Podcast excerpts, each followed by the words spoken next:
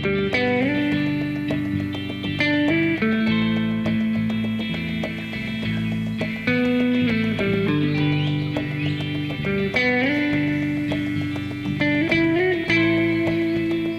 to the Mindful Surfer podcast with myself, Will Foster, and with the ever growing, in all kinds of ways, human being, but in particular his hair, maybe his pubic hair as well, I don't know, but his hair, Liam Morgan. And on a serious, serious note, you got to trim your pubes as a surfer. Now, every surfer knows that, men and women. Well, you might live in the tropics, it's different, but, well, actually, then, there, I mean, the tropics is even more important because you're wearing speedos and stuff. I mean, look at Jamie O'Brien, but the getting in and out of a wetsuit.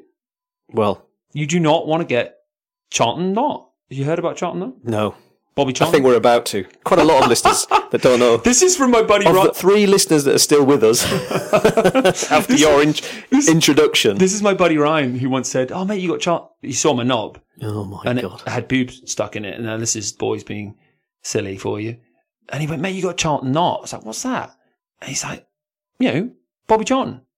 I was like, "Oh, because Bobby Charlton was a famous footballer. For those of you who don't know, who had a bald head, who combed over these kind of two strands." That's right. and that was what was happening to my uh, my special delicate area. So yeah, no. Ever since then, I have really tried to keep it trimmed back. And the thing is, when I really think about it, I think the only thing I talk about on this podcast is pubes. But Thank you for that. I have an obsession And about my it. hair. and your hair, but it's The- growing. The mindful pube watcher.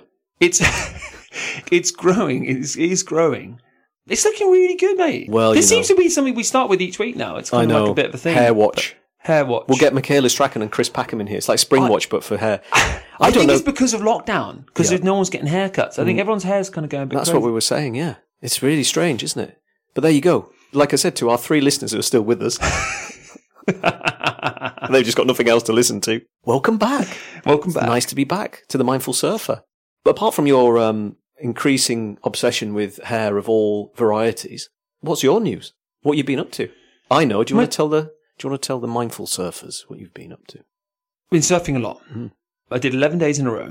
We had a serious run of swell, um, which sort of culminated, I suppose, is the word you'd use on the Monday. To those of you who are unaware of what happened in Europe, I mean, Nazare had 80 foot waves. On the west coast of France, it was all tow in stuff, 30, 40 foot waves. Devon Cornwall were getting 20, 25 foot waves, but clean, all Yeah. clean. And the south of Devon, which is where in Dorset, Yeah. etc., where we are, got that swell too, but we got it in a very, very unique direction. It came in directly, which is really rare for where we are. We tend to miss these swells.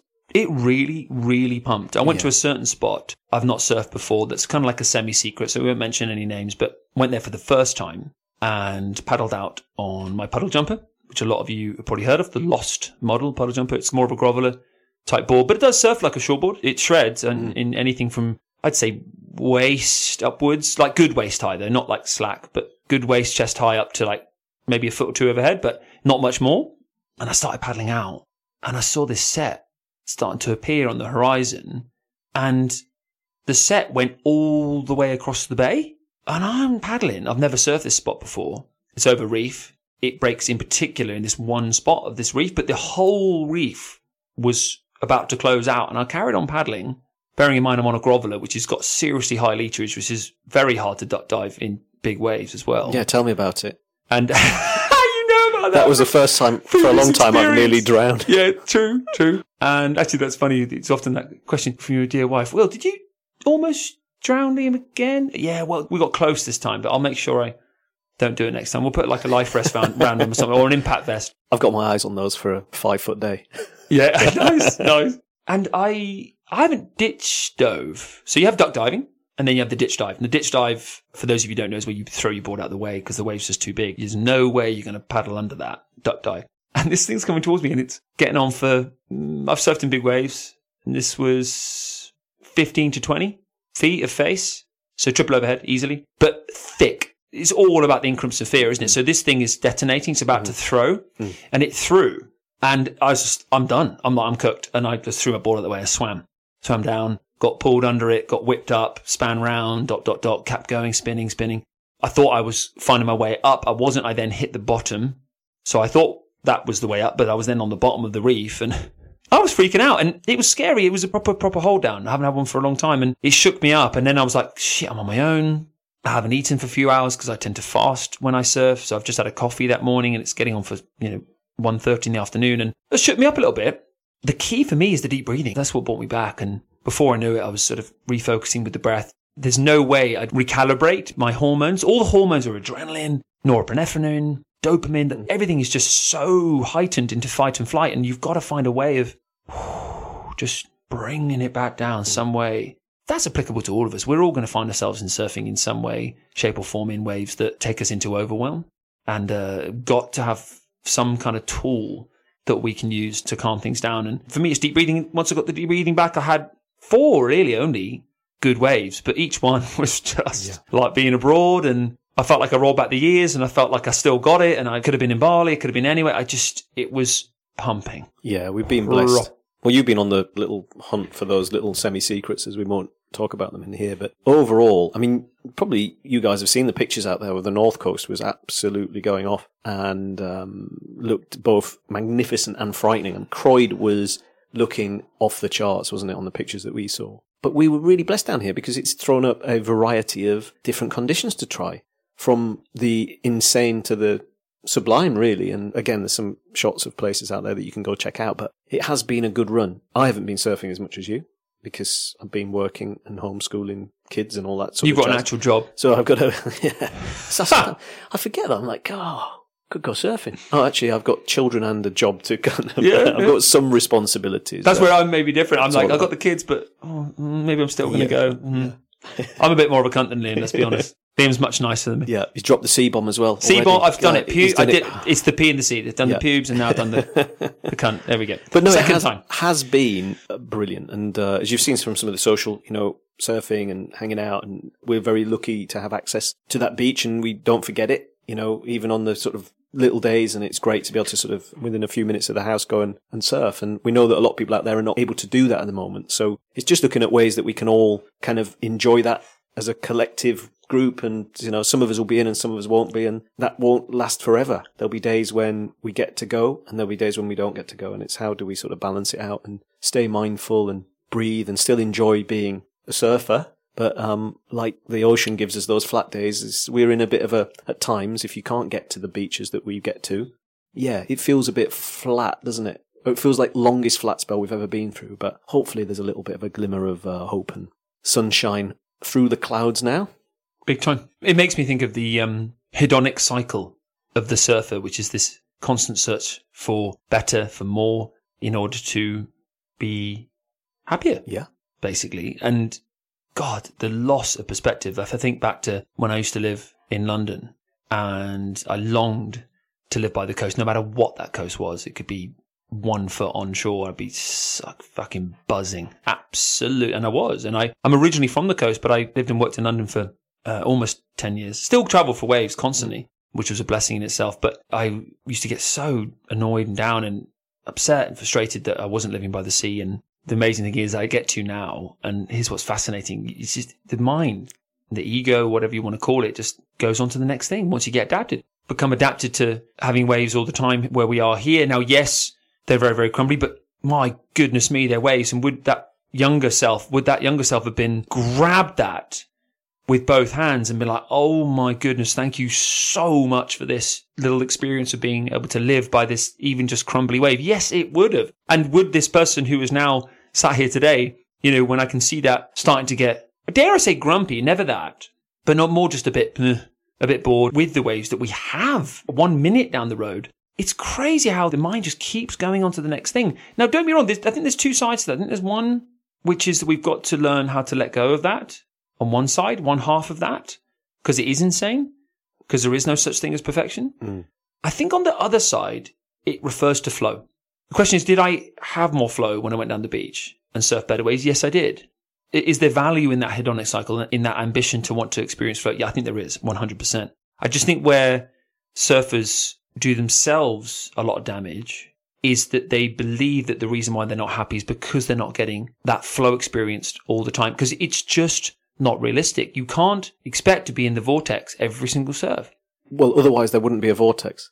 There you go. You've got to experience the ups and the downs and familiarity. You, you, get used to it, which in a way, I'm not going to talk about this book now because I sort of gave a teaser last episode, and when I finished it, I'll give a bit of an overall review. But this Art of Impossible by Steven Kotler, who is a surfer as well as as I mentioned, he wrote West of Jesus, and his latest book is this almost this flow stack of the things you need to combine in order to achieve what he is saying is the impossible, but it actually is not. If you can stack these things in your favor, and for some people, as I say, the impossible comes with a capital I, and those people probably the likes of Laird Hamilton, even what Adam's doing, you know, Kai Lenny, all of these, because there's a sort of biological function in there, and then they do the, uh, they're motivated, they're curious, they get the practice, and then they achieve the flow.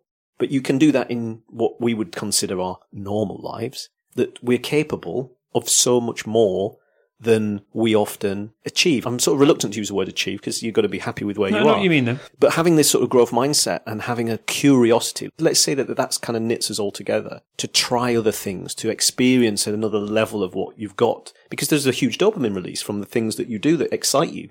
And surfing is exactly that. So if you find that bit that's just on the edges of your comfort zone, but not sort of pushing the safety zone, then the dopamine hit that comes from that makes you want to try that again and try maybe something that's even more eventually when you get some level of mastery in order to kind of give you that hit. So it is like a drug. As we've always said, it's the best drug. It is a drug at the same time because you're getting that dopamine release that you would get from synthetic or even natural sort of substances. It's kind of trying to work out, and this is where the scarcity thing comes in, is if you have it in scarcity, every time you go back to it, it feels great. So that could be any conditions. Whereas if you have it in abundance, it's like taking the same drug every day. Your tolerance levels start to kick in and you've got to go harder and harder and harder. So in some ways, the ocean gives you your needed cold turkey sometimes in its flat spells to stop you going, ah, I want that again and again. The mind will want to sort of have that dopamine hit because that's what minds do. And the body enjoys it as well. It's trying to kind of work out where that sweet spot lies and sort of enjoy what you get. So as we say, get wet and don't get upset. But equally, for progression and for flow, you do have to dial up that sometimes, which is when you're surfing those more powerful waves. It gives you that release that's required. If you did it every day and those much more powerful waves, you'd be itching to go and surf pipe or jaws or mavericks or whatever. It's fascinating, isn't it? Everybody, just going back to that point there, everybody's idea of impossible is different, but it's still achievable within the context of feeding your curiosity, getting that motivation to push you into that zone, and then having the access to the right place to practice. Beautifully put, my friend. Aristotle, the famous philosopher, talked about these four pillars of happiness, which relates directly to what Yeah. you're saying. It's fascinating. Being that there are four types of happiness that we experience pleasure, satisfaction, contentment, and meaning. And when you apply them to surfing, it's fascinating because, you know, we, we have this thing called flow. There'll be surfs you've had and will have in your life where you're just fucking buzzing. And that's the flow. That's the dopamine. It's like a drug. You are stoked. You're vibrating with such high energy of pleasure, pure pleasure, joy, whatever words you want to use, excitement, and all those kinds of things. And that's what we call the pleasure corner or pillar of happiness. But if that's the pillar from which we cement, shall I say, our surf happiness overall to, it's very, very dangerous because we're not going to be able to achieve it every time, like you just said. And it's going to be that constant search for that next high. And that's not even very hard to achieve. It's actually impossible to achieve. So we've got to cultivate deeper qualities within the surf life that we have, which are of, let's say, we'll choose contentment and contentment is gratitude. You know, you're not always going to be in the flow, but you can be in the sea, so to speak, and just enjoy the fact that you're with friends and that you're healthy. And then there's the view and you've got your whole vibe going on. And Yeah. that's not flow, let's say, but it's another kind of flow. It's a calmer Yeah. state of flow. It's a more like, yeah, the waves are by world standards pretty darn awful, but I'm having a great time because I'm just going to relax into this and be with my friends. And Yeah. that's a really, that's a much deeper quality that a lot of people could engineer. Now, what's really interesting is someone then might have really developed that kind of happiness in their surfing beautifully and done brilliantly, but not actually develop as much as the pure pleasure aspects because they've not put the work into their fitness, into their mindset, into the coaching aspects and how can they get better and being on the right boards and getting into bigger waves. And do you see what I mean? So that's a balance within itself. Absolutely. Not going for it enough, basically. Yeah, not going. I completely agree. And I think I sort of rewind a little bit to, I was giving this some thought and actually doing this show and us two, Will, talking about mindfulness and appreciation and gratitude. and familiarity. So this sort of knits together with that is that when I lived in Australia and just for a long time ago now, for only a year, back in 1998, I think it was, ago, a long time ago. I think Harold Bishop was still on Neighbours or whatever. the year Michael Owen scored the goal of, well, I'm obviously biased. Yeah. I mean, the goal of the century. yeah. The year, Check it out. 1998, Michael Owen. If you've not seen it. yeah.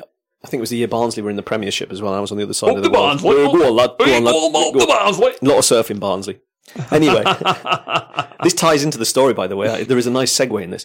I was living periodically around Sydney and going back from uh, Circular Quay, I think as it was called, or Circular Quay, as the Americans used to maybe call it, back to Manly. And you got the Manly ferry and you kind of go out, out through the harbour. And, you know, I come from this place that didn't necessarily have that picture, that scenery. Sorry, South Yorkshire. But you kind of have this kind of vibe of, wow, it's not familiar, it's new, and it's incredible, and it's stimulating. But all the while, this is a commuter ferry as well. So there's people sat reading newspaper and just not looking up at the view because that's their thing. That's what they do every day. It's nothing to them. We're in the same place in the same situation, and some people are heads down, and that's nothing new. And they might think they might know it's beautiful and they get a lot out of it, but the wonder and awe that this thing was presenting me. I couldn't believe that everybody wasn't just looking out the window. And then there were sort of moments because of that sort of stimulation that I was getting through being in a totally different environment with great scenery and great places and that feeling of being away and being young and all of that stuff combined. When I didn't know what meditation necessarily was or mindfulness, and as I said, if I'd have gone and told myself, I'd have thought some sort of woo woo old guy coming back and talking about this. But really, when I used to hit these moments of exactly that, felt like flow, I would describe it at the time as a contentment. And I'd come back, when I came back and started working, I'd be like, do you know, there was this time when I, I used to feel these periods of utter calm and contentment during that experience, that sort of stimulating experience where you were curious to try new things and you was a passion and you'd hit these moments that were actually calm moments. We're not talking about surfing, where you're just looking at incredible scenery. And you don't understand what, well, I didn't understand at the time what it was, but actually what it was was a sort of flow state and a real being in the here and now. That's exactly, it was a, it was the be here now moment. And the feeling that that engendered was one of absolute contentment. And it's strange that you kind of spend your whole life then trying to replicate that. And it's only when you think, oh, what was it? Well, it was just of being happy to be in the here and now. And in some ways, you can take that and you could be, you know, looking at the Blue Mountains in, in Australia, or you could be sat in your car in a traffic jam on the M5. It's just how do you take that moment and tune it into your mind? And that's something that is a constant search still, by the way. I haven't achieved that all the time. But when I now understand maybe what that was, that feeling was, you can start to kind of try and dial it into the aspects of your life where it isn't as stimulating. Massively. Yeah, I think that we've talked about this a lot. Is, is sort of there's those mindful moments Yeah. interspersed with phenomenal amounts of mindless moments. Yeah. And how do you know you've had a mindless moment? Is when you have a mindful one. And how do you know you're having a mindful moment? It's because you know you've been having mindless ones. I don't think you stay in the present all day because you're human. When you realize you've gone into autopilot mode and it's not served you or others, you catch yourself. You get better at doing that. That is the journey of mindfulness. Yeah. Is catching when you you're going into your autopilot, your behavior that you've always done, your, you know, your mindsets you've done, your, this kind of repetitive, I am the way I am, things are the way they are, you know, there's no hope. It's this, when you start to go into that sort of downward bit or whatever it might be for you, stressed bit, da, da, da, is you can, you're preventing. Yeah. You're not having to get on the surgeon's table anymore. You're not having to get into the psychiatrist's chair because you never got there because you prevented Yeah. rather than cured. You didn't get to like the point of stress where you had to take drugs to Yeah. alleviate it. You didn't get to the point of immobility where you needed surgery. You mindfulness. You listen, catch it. Because when you're present, why wouldn't you? Being present, you you're there. I'm noticing that's not what I want. Let's change that. Let's take a deep breath. Let's eat a different food. Let's stop arguing and just calm our voices down a little bit and try and reason here or whatever it might be. You know that those mindful moments are are there to bring us back to who we really are because we aren't our behaviors or what we do for jobs or any of that bullshit. We are that sentient being within who can make a choice consciously. And that's it. At those moments, you were only ever there. That was what I was there. I wasn't the things I then later maybe thought I became, you know, when you get jobs and ego creeps in and you've got shield builds and all that. You go back to that state, almost that childlike state of just that moment is the only moment. And the release of chemicals that that gives you inside your body is really good. As surfers, we know we're fortunate. I can now use that old Gerry Lopez thing about the back door into um, Zen, really, isn't it? It is like the sort of wardrobe into Narnia. The sort of you go through this little secret hatch, and the kind of flow state or experience that we've talked about often that you get from surfing. You hear it from surfers of all levels, depending on what their kind of flow state experience is and where it sits on the scale of let's call it either fear or um, experience, you know, ability. Is that it is a quick hack, and it gives you a realization of being in the here and now, that moment of this is it, this is all there is. And therefore, whatever that then releases inside your system is the bit that we often search for. It's not necessarily the search for the wave, it's a search for that feeling. And that's, um, that's where it is. Beautifully put. God, how did we go from pubes and haircuts to that? That's how we roll. that's how we roll. The, my favourite conversations are the ones where you can go from talking about body parts and booze and whatever else. My humour generally centres in a pretty childlike way around body parts and booze, all the way to let's talk about self love and the universe. Yeah. So they're the best kind of conversations. Keep it light, get it deep. Keep it light, get it deep, and there's fluff around the middle too. But it's great when you can have that exchange with someone. That's what that's one of the big things I noticed in you when I first got to know you was you could do that exchange really well. You could quickly switch to something fucking stupid and have a good laugh, and then switch back. Because what's the difference? It's all just conscious conversation. You're just having conversation. Whereas some people do, do get very easily offended by certain things you may or may not say about kind of rude things or whatever it might be. You know? Yeah.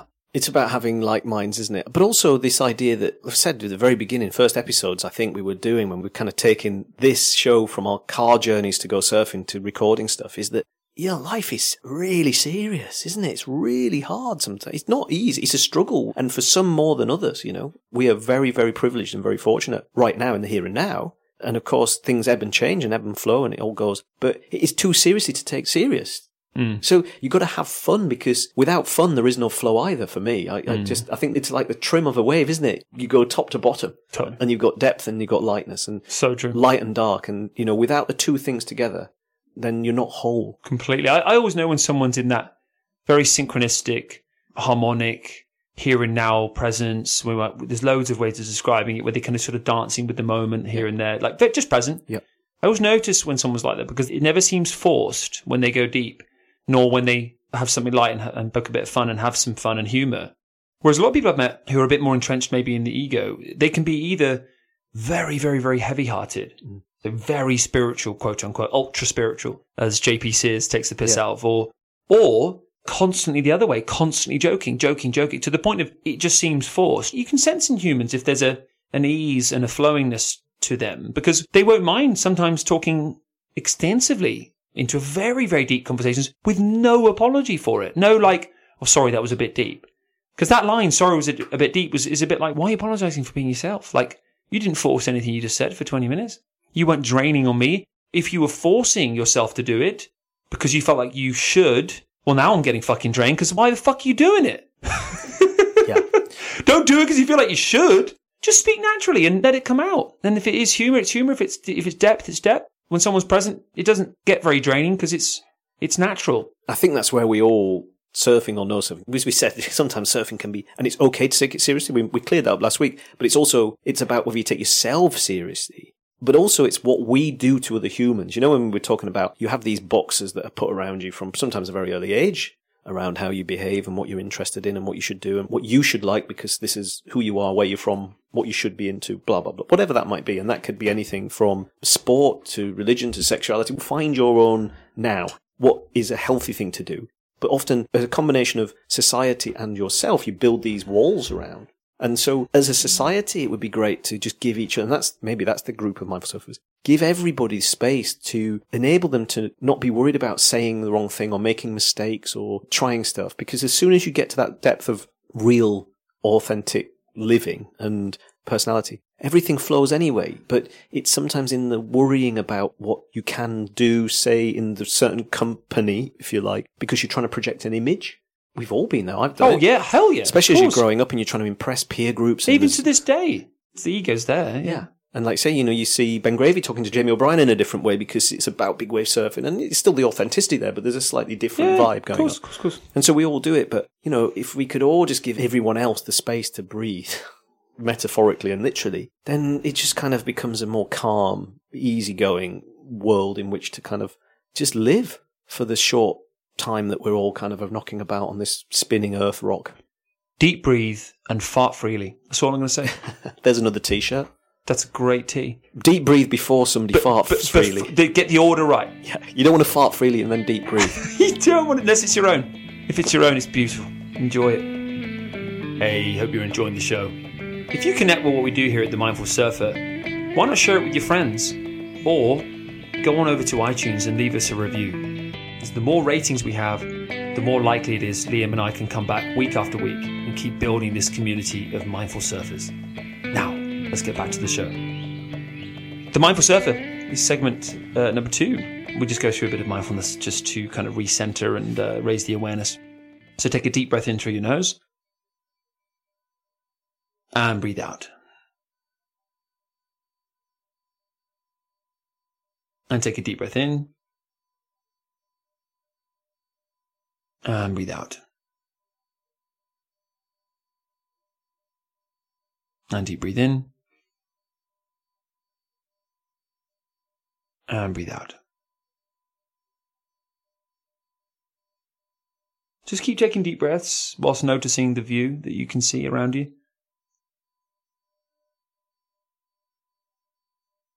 If you can see clouds, take in the clouds. If you can see walls, take in the walls. If you can see the road, take in the road. Whatever. Just really take it in with focus.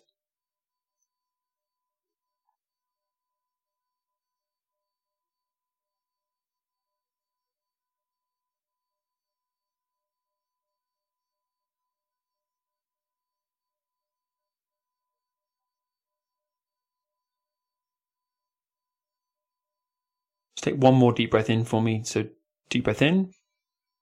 Hold your breath at the top. See what you see. And breathe out.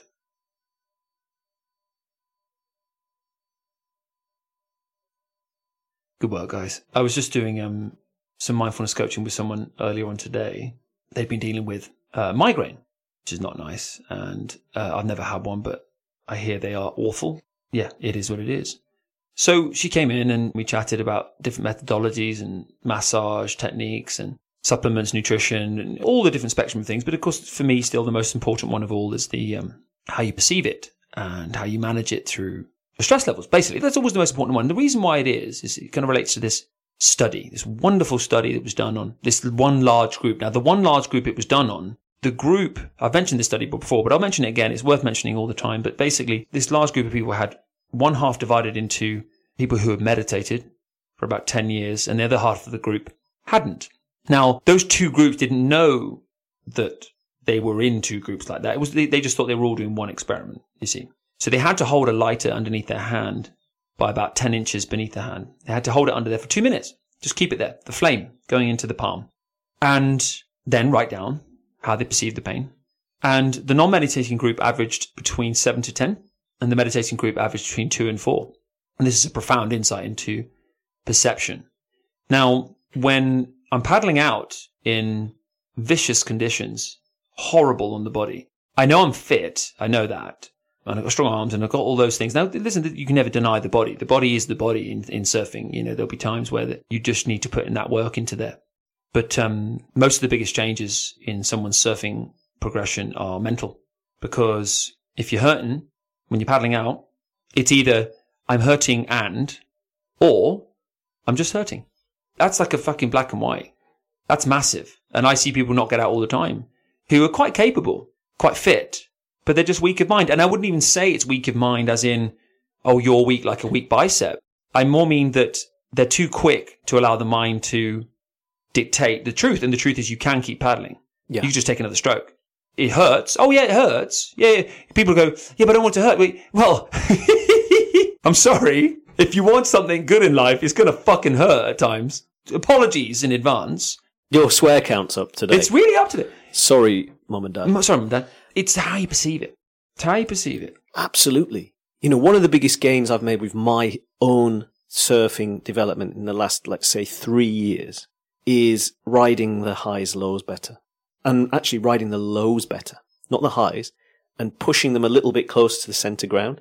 So I think you said to me the other day something about not wiping out or whatever it was. And I think the change was it's just more about if it happens, it happens and it just go again. And, I know there were some pretty big beatings I was joking about earlier on that's really threw me actually from a safety perspective and sort of really freaked me out a bit when we were surfing maybe about a year and a half ago or last year in some places that uh, were just really pushing the limits of where I was at the time.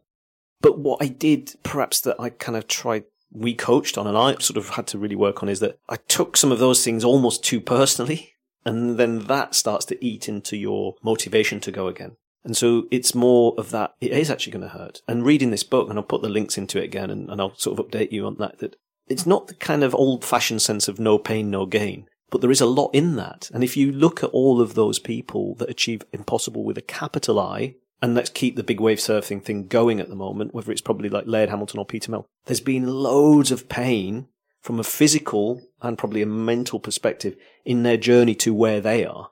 And so it's all a little bit about what's your impossible, let's say, with a, a lowercase i, to quote Steven Kotler, is how do you push through your equivalent pain? You know, not the same because oh no no biologically no, no. we're hardwired differently. And just you know, living in different places, live in different yeah, places, conditioning. Yeah. It's yeah, how do you overcome that with mind work, body work, stoke work, let's call it, to get you through to that next level? If you're curious enough to want mm. to get there, mm. you're right. You know, giving up is often not the body because the body can do way more, as you will know in your uh, as a sort of physical coach as well, Will, as well as mindset. Is that your body can do more than your mind thinks it can? Oh hell yeah, it's so much more, and it's really interesting because it's kind of like this term mental strength gets banded around, but I don't think that's what it is. That the people who have grit and persevere through awful paddle outs, but still get out the back, or constantly falling off and not quite making that turn, or being frustrated with the wrong equipment, or crowds in surfing, or whatever it might be, the people who have that grit to keep coming back again and again, who seem to keep progressing and enjoying it too, because that's the thing. Why progress if you're not going to enjoy it? It's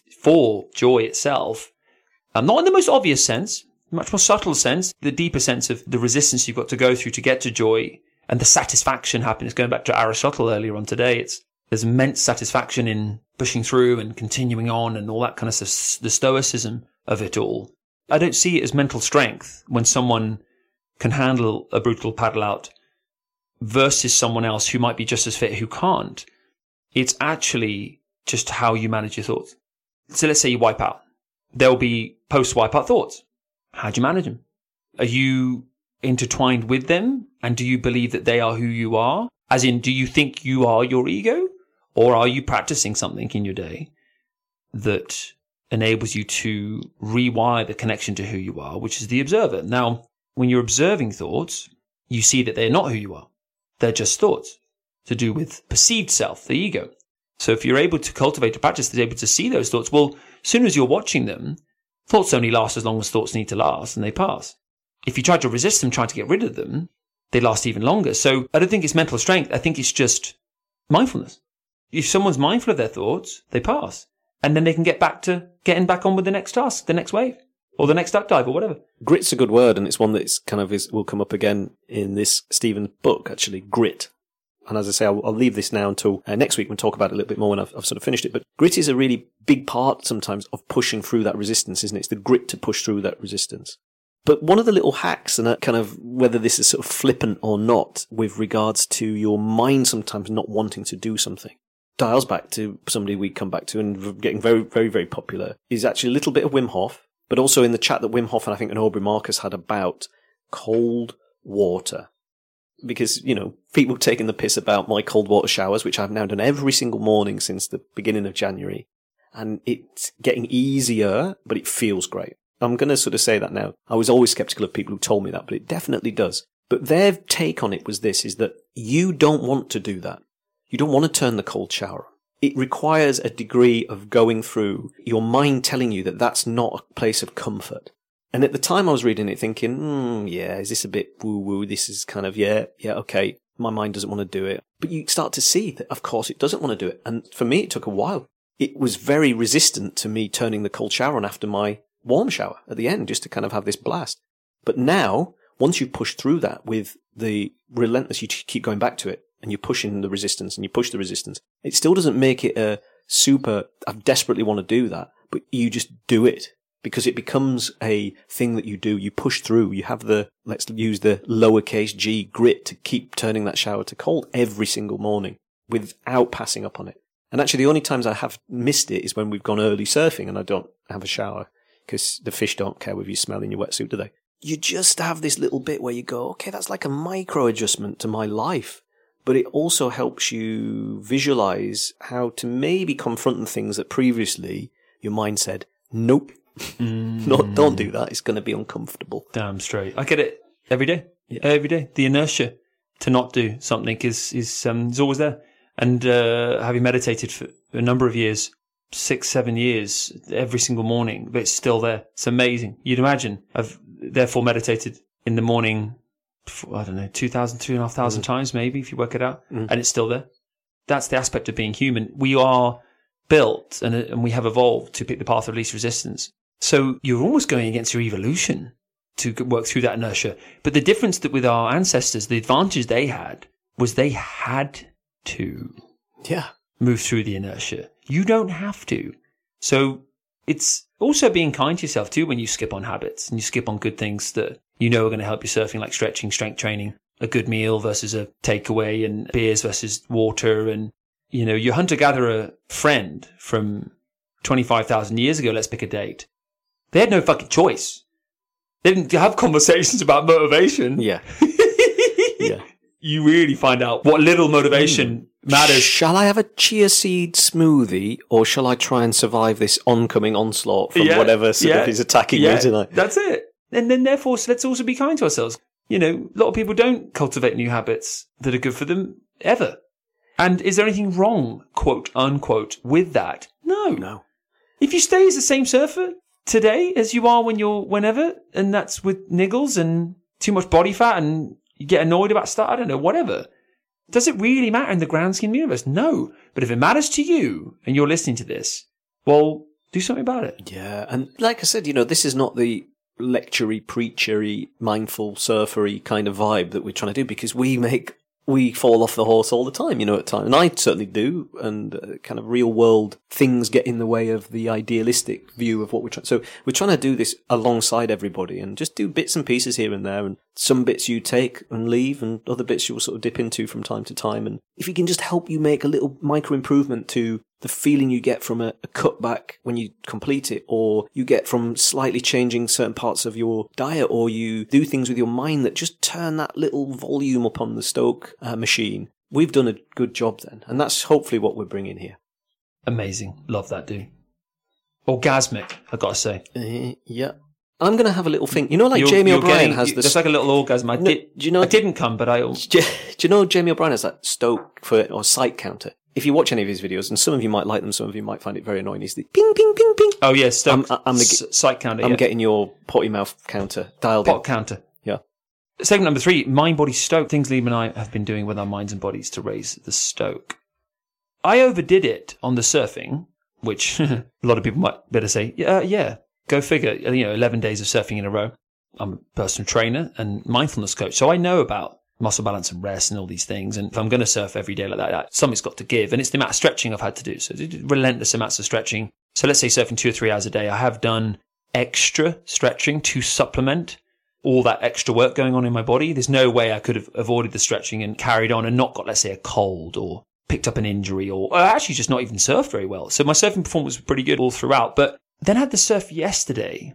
Again, a great spot. Started off the surf brilliant, really, really good. First half hour, bang, hitting the lip, cutbacks, catching waves in a good flow, really feeling the experience of Stoke. And you know, when it was getting crowded on the outside, sit on the inside. When I'd had a few inside bombs, get on the outside, and it was a banging surf. And it got to about 50 minutes, possibly to an hour, and I starting to get really drained. And there is so only so many times you can take from the well. You just got to give back with rest, just basic physics. I was just surfing not very well for what I can do and, and getting very much out of the vortex, thinking thoughts of, oh, I really want to finish this surf on a high and, oh, there's not going to be swell for another week after this. And I got to, all that bollocks. Basically, thoughts, overthinking, overthinking, not really in the experience of the surf, but more in the experience of thinking. It brings me to this insight. I should, whatever should is, I might want to next time, that's a better way of putting it, get out after the 45 minute mark. When I really felt that massive crash, that dip, just get out. Get out on a high. Lead the party on a high, as you alluded to earlier on, dude, before we started the show. And surfing, the challenge with surfing, it's so unstructured compared to rugby, football, tennis, dot, dot, dot, dot, where there's breaks for drinks. You have a stretch, you have a rest, you, there's a set, they have a rest, sit down for a bit, you have another set. Like there's so much structure. And then the chaos unfolds with the games themselves. But with surfing, it's just all chaos. You can stay in for as long as you want, arguably, you know? Yeah. Well, it's like we were saying about the fact that it's a unique, because it's a, well, what is it? Pastime, sport, free surf, whatever. But let's use the framework of sport for now when you're talking about, because it's about overtraining and it's about playing for too many minutes of a game. Now, if you had the coach scenario, which we don't have in surfing, the, what we're doing, as we say, they would substitute you anyway at that point or take you off the field. Or if you were training with a PT, they'd say, right, that's enough now. You're done. Nobody says that in surfing. You have to do it to yourself. So this idea that you leave the party early because you're having a great time. Oh, the music's going, the drinks are flowing, we're dancing because that's what surfing is. I keep saying, man, everybody's having a good time. But there comes a point when everybody's had too much to drink. They're a little bit tired and emotional and things don't go as well as they have been going. And if you stay beyond that point, you kind of start to eat into the stoke levels that you've already accumulated. You're taking it back out of the bank. So it's knowing when to get to the cloakroom, pick your coat up and leave before it gets too late. And then you take home a great spirit, good vibe. You know, because we're trying to fill our boots with this stuff. Yeah, we go, we go over surf. I started the other day, you know, got some great waves when I went in for a little evening surf. It sort of changed a little bit, the dynamic changed. And I thought, is it the dynamic or am I just now knackered? And I'm just not really catching as many waves. There's a point I know, and I don't know if anybody else who's listening to this feels it, is that there's always a moment when really notice that I'm not catching the waves I was catching in the first bit of the session. I realize I'm not even trying to get the waves anymore. It's like there's something before your mind notices it. Your body's already gone, right, that's enough. Body leads Yeah. before mine, it's true. Yeah, I, I was having the exact same actually. I was just floating around a little Yeah. bit. And yeah, just call it. You know, if you're listening to this and you tend to get this kind of fatigue, once it sets in, boom, Yeah. just get in. It might not be the planned three hours you had set aside for this. Oh, I'm going to surf because I haven't surfed for ages and blah, blah, blah. Yeah. The universe doesn't work like that. There's the time. What? You know, Yeah. one wave makes a session and the fact that you got in and, you know, are you going to be happier because you surfed 20 waves versus Yeah. five ways? Well, any difference is, is minute and would wear off anyway. Yeah. But it's whether you can channel your inner and pick your own sports coach, whatever, whether you're American football, Aussie rules, whatever, cricket, rugby, where you have your inner Eddie Jones being the rugby coach or your inner Gareth Southgate or whoever it might be, you know, on your own bench in, internally in your head, where you want to hear them saying, ah, mate, get him off now. He's done. He's done. Let's have him off the pitch, mate. Mine would have been, get off the fucking pitch, you coot. you look shit. that reminds me of Dave. Where's Dave been? Right, that's it. Off. You're done. But it's true, isn't it? You kind You're of done, mate. You're cooked. any other You're time, fucked. people will be saying he is burnt or she is burnt. Let's get them out of the Yeah. get them off the field of play. They're going to hurt themselves or somebody else. Massively, massively. Even just rehydrating every. I mean, we tend to stay in the ocean. Obviously, we sort of feel hydrated in a roundabout way because we're in the water. But God, we get dehydrated. surfing. Mm. So every twenty minutes, get out, water back in. That was one I did the other day. We had little breaks because I was going to do a surf lesson, and then I had came in just to kind of tweak some board stuff, fins, and I had more water. Couple of sips of coffee I'd taken down there, bit of extra fuel, bit of a caffeine, just but interspersing it into the surf, and that, it did had a real impact. difference. No, I do that more often. The other one is to put like little energy gels Mm.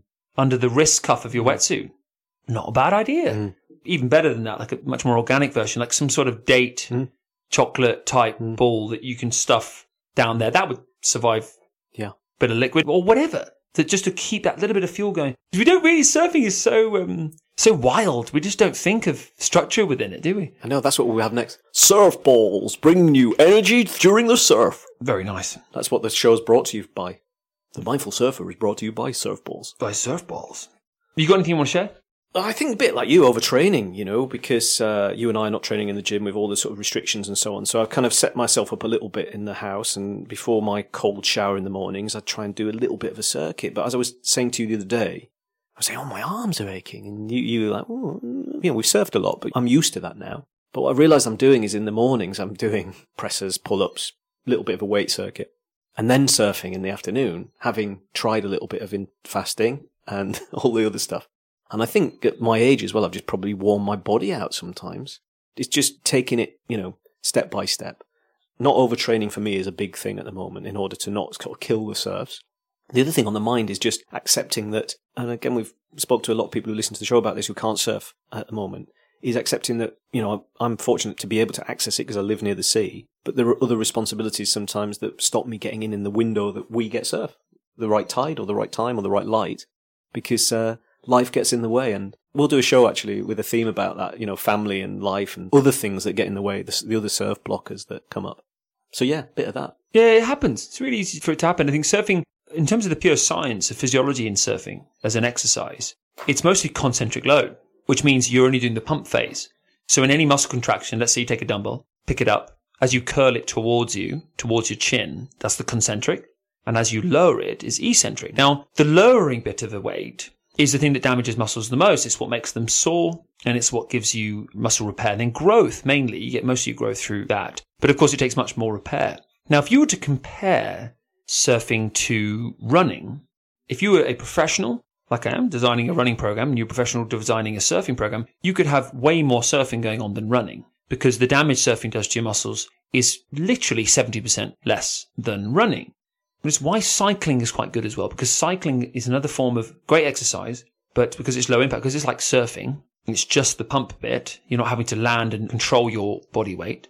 It doesn't require anywhere near that same level of repair. Very few cyclists will say to you they have sore legs. You don't get, you get tired legs as a cyclist and you get tired arms as a surfer, but they don't get sore Mm, per se. true. Where you get a difference, and this is where you've got to really manage your training as a surfer, is if you are surfing a lot and then you're putting in eccentric work, which is very important for your surfing, you've got to put some strength work in there to get stronger at snaps, at turns and things. Is just get the dose right. We don't need that much at all. I'd say on shoulders, arms, chest and back, let's call it upper body, one to two sets of chin type work, press up type work for the whole week. And the same with the lower body. And then the rest can be then walking, surfing, stretching. I'd say that mobility, if there's one thing that needs to be at the kind of base of everything is mobility. That's the ultimate. So getting a very disciplined kind of morning and evening or lunch or whenever you can mobility routine, I think is absolutely paramount because it means then when you then go to surf, when you then go to lift weights, when you then go to move, you move better and you move more efficiently and you don't get as injured and as niggled. So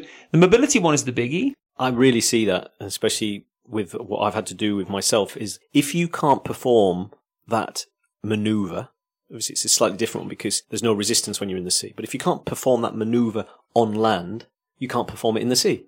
That's a great, that's a lovely way of looking at it. So if somebody said, I I, like can't, that. I can't get my arm over this, if you can't get your left arm up and over, which I was struggling to do and I'm still working on it, I thought, why when I look at pictures of myself surfing, my hand's down there and I'm not kind of coming up over the shoulder? Couldn't necessarily do it outside of the ocean. We kind of think we're going to go into this magic place where we can do all of these things that you can't do even without the chaos of waves and paddling and all of that stuff. So that's why mobility, I think, for me has been the biggest hack. Is make your body mobile and then you know start training, Big start start developing. Totally. Mobility plus power plus strength. You are the best surfer you can be. And on that mm. front with power, that's why your body fat levels make a massive difference because you can't be the most powerful athlete you can be if you're carrying anything more than just a few pounds. It's pure weight weighing down that power aspect. So if you combine all those bits with the nutrition, yeah, you can take your surfing to levels that you never even thought imaginable from before. Segment number three. Surf media insight. You got anything you want to share, dude? Well, you know, I see a little bit the Torren Martyn stuff, and I love the way he flows on his board, but I find myself occasionally in, uh, watching this stuff to zone out, and I often fall asleep to Torren stuff, love him as I do. Because it's got that kind of music, and it's all very sort It's of. like six foot barreling. Oh, yeah. it's hipster, it looks all right, mate. hipster Yeah. flow, isn't it? It's, about really- making it, yeah.